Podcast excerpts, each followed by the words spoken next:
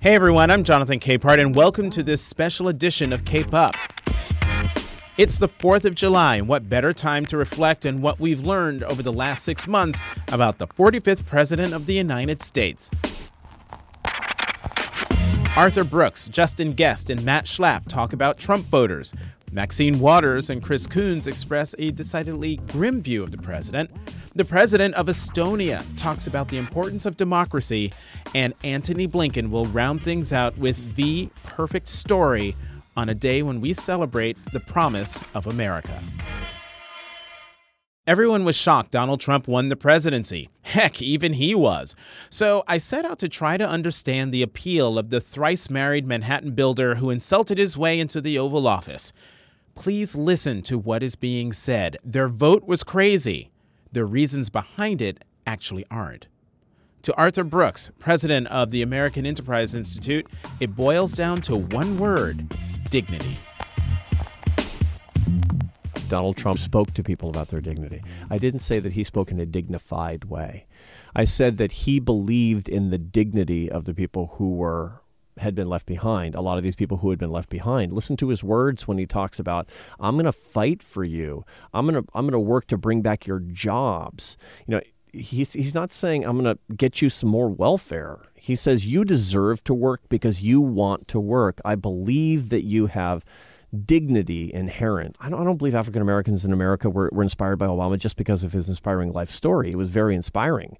Or not just because he was a personally very dignified person, but he believes in the dignity of people at the periphery of society. And people can tell when you believe in their dignity. Now, again, could we have had a better exemplar of that who was more dignified and didn't use Twitter? Yeah. yeah, for sure. But that's why I'm asking your listeners. And that's why I'm asking the people that I hang out with too like him or hate him, learn from him. Learn from him that there should be nobody who's left behind and that everybody should be treated with a, a sense of their own dignity. Well, when put that way, I can understand that quest for dignity by Trump voters. But that's only the beginning. There's something bigger happening. George Mason University professor Justin Gest, author of The New Minority White Working Class Politics in an Age of Immigration and Inequality, gets to the heart of the matter. Not only did Trump ask for their vote, he restored to the forgotten their sense of political prominence.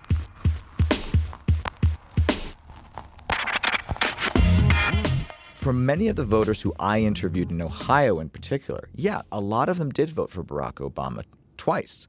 And the reason why they voted Donald Trump is a mix of desperation and the fact that Donald Trump is the first politician in over a generation to make a deliberate appeal for their votes.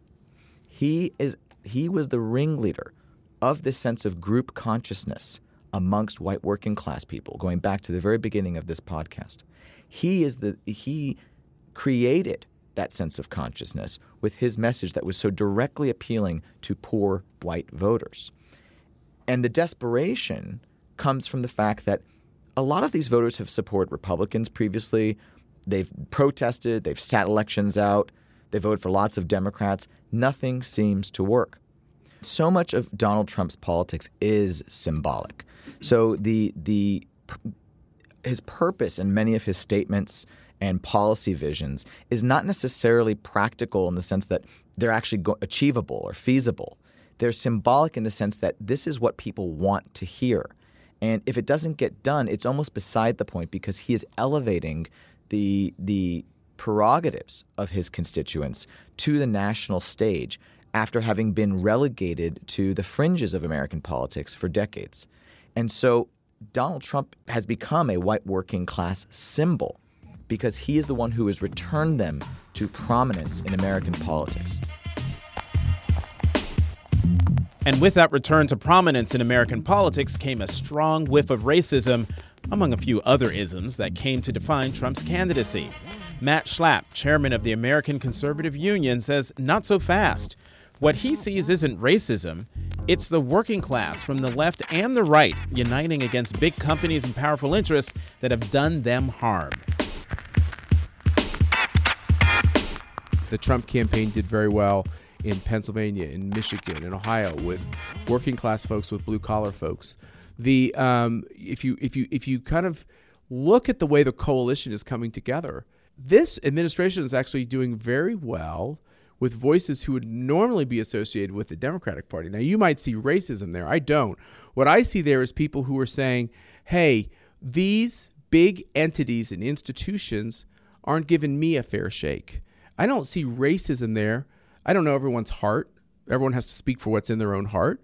But what I see there is actually an interesting chance where voices on the left and voices on the right can work together to say, yeah, maybe there shouldn't be some kind of collusion amongst the big companies in a given sector or whatever, that in a way where it hurts somebody who is less powerful. Um, I actually think it's the opposite of what these charges are. The Democrats I talked to over the last six months have great respect for those voters who sought solace in a Trump presidency. What they can't abide is the man himself, and no one has been more unsparing in her opinion of the president than Auntie Maxine, Congresswoman Maxine Waters of California. Well, first of all, the president is capable of saying and doing almost anything, and he doesn't learn from what we would think are mistakes. Every time he's in an interview, or he has the opportunity to have an opinion, he gets worse. And so he does not appear to have any caution. And of course, you can't trust uh, anything that he has to say. But don't forget, this man has no good values. He is a, a, a person, he's indecent. He's a person that certainly cannot be a role model for our children or for anybody else. And so the fact that he is the president of the United States is dangerous for us all. Senator Chris Coons of Delaware was more measured in his jaundiced view of President Trump and his abilities, but his objections are as specific as they are worrisome.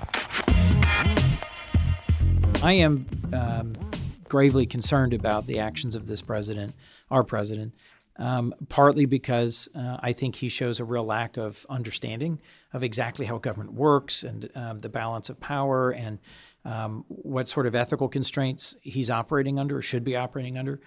Um, and I'm concerned that he is determined to keep being um, unpredictable, I think was the word he used in mm-hmm. the campaign, uh, and bold um, to the point of putting us at risk in terms of our safety uh, globally. He is confusing our allies. Um, he's encouraging our enemies. Uh, he's creating openings um, that I am convinced uh, a hostile force will take advantage of and he is failing to take seriously enough uh, Russia's actions in, in interfering in our last election. You put all those things in combination, um, and I think this is a, a moment of great peril, um, both for our country's safety and for our democracy. No wonder the Yale Divinity School graduate told me he's praying more than usual these days. But, folks, on this 4th of July, let's be reminded of something. Democracy and our nation's role as a stalwart protector of it are worth celebrating no matter who the president is. The importance of democracy was brought home to me during an interview with Kersti Kaljulaid, the president of Estonia, a Baltic nation that has been free from Russian occupation since 1991. I remember in 1991, Estonia uh, regained its independence, and we were indeed very poor, but we were proud that we were free and actually, when we were fighting the Soviet oppression, it was very much on the grounds that we cannot say what we think. You couldn't say Estonia is occupied, or you couldn't use your flag, blue, black, and white flag. You were oppressed, and we wanted freedoms. Of course, we also want prosperity, and prosperity normally comes to the countries which have rule of law. That's pretty obvious. But the first reason we wanted our freedom back was to be independent, to decide for ourselves, and to be a free, functional democracy the United States played a big role in the yearning to be free of people around the world like those in Estonia. Millions fought and died for democracy. Millions more were lifted up by its promise and inspired by what America represented as its most powerful and successful practitioner. And no story exemplifies this more than the one former Deputy Secretary of State Antony Blinken told me back in March during our interview, he used my question about his spectacular upbringing to deliver the most moving and patriotic response you'll ever hear. You know, I think we're all the product to some extent, and sometimes to a great extent, of um, our families and of our family stories. And in a way, in my case, this moment especially resonates because of those stories. Unless we were, uh, unless we're Native American, we're all immigrants to this country. And in my case, I have my closest family members, all of whom were either immigrants or refugees, uh, in one way or another. My father's father came here fleeing a pogrom uh, in uh, what is now uh, Russia, or actually now Ukraine, technically, um, at the turn of the last century. And he was embraced and built a life in the United States, argued before the Supreme Court, sent three sons to Ivy League schools, but from nothing. But he came through Ellis Island and he was embraced. My stepmother was Hungarian born. She literally, in the dead of night, as a young girl with her mother, fled the communists, got out by train, had a sham, her mother had a sham marriage to someone. She too was embraced by the United States, came here, built a great life, and wound up giving back uh, to refugees over the course of 20 or 30 years. And then finally, my stepfather, you alluded to. He was one of 900 children in his school in Bialystok, Poland, uh, before the Second World War. He's the only one to have survived. And his entire immediate family, mother, father, sister, were, were wiped out. He spent four years in the concentration camps Auschwitz, Dachau, Majdanek, you name it. At the very end of the war, he was on a death march out of one of the camps. And he and a few others made a run for it in the Bavarian forest, and somehow they managed to survive the gunfire from the German troops. They hid out in the woods. And a day or two later, he heard a rumbling sound, and he looked out, and instead of seeing the dreaded swastika, he saw a five pointed white star on a tank. And he ran for the tank into this clearing, which was insane, but he did. And the hatch of the tank opened, and a very large African American GI looked down at him. And he got down on his knees and said the only three words in English that he knew and that his mother had taught him God bless America. And the GI pulled him into the tank, pulled him into freedom, pulled him into the United States. That to me is who we are. That to me is what we stand for. That is the beauty and power of the United States across the world. Those are the stories I grew up with. Those are the stories that motivated me to try to play a small part in diplomacy and public service.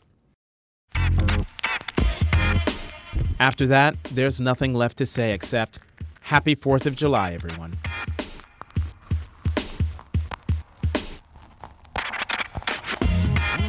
Thanks for listening to Cape Up. Tune in every Tuesday. You can find us on Apple Podcasts and Stitcher. And how about doing me a huge favor? Subscribe, rate, and review us. I'm Jonathan Capehart of the Washington Post. You can find me on Twitter at CapehartJ.